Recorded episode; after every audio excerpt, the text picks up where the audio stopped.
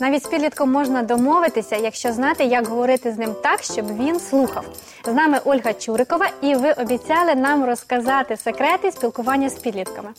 Если мы хотим, чтобы подросток нас слушал, в первую очередь нужно нам научиться его слушать. Есть особенный секрет слушания. Он отличается, но он самый эффективный в общении с подростками и с любым человеком.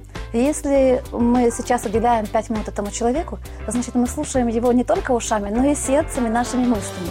Ни о чем другом мы вообще не думаем. Только вот есть этот человек и то, что он говорит, и есть я, больше ничего.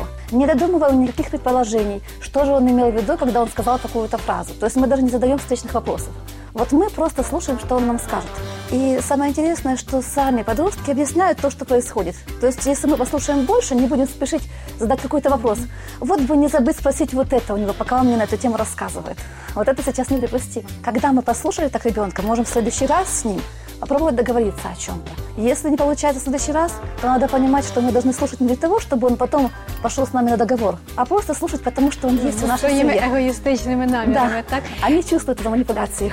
Добре, а якщо мені все-таки треба погано сказати добитися чогось, коли мені треба все-таки спонукати підлітка до якогось рішення, щось зробити, попросити, як е, мені правильно вести діалог для того, щоб все-таки він відкрився і послухав мене? Вот как бы вы общались со взрослым человеком. Наверное, без давления, без э, какого-то унижения, без требований какого-то такого вот. Он может сказать, я сейчас этого не сделаю, но я сделаю это потом. И это часто их просьба. Вот, как бы срочные дела, они тяжелее э, на подъем для них, чем если вы заранее договоритесь, что вот нужно сделать вот это. Можно использовать особенности их общения. Возможно, подросток любит э, сидеть в Телеграме, допустим. Вайбер он не сильно признает. Договоритесь с ним, ему. да, что вы, пишете, что вы в Телеграме пишете ему сообщение, чего вы от него хотите и до какого времени это должно быть сделано.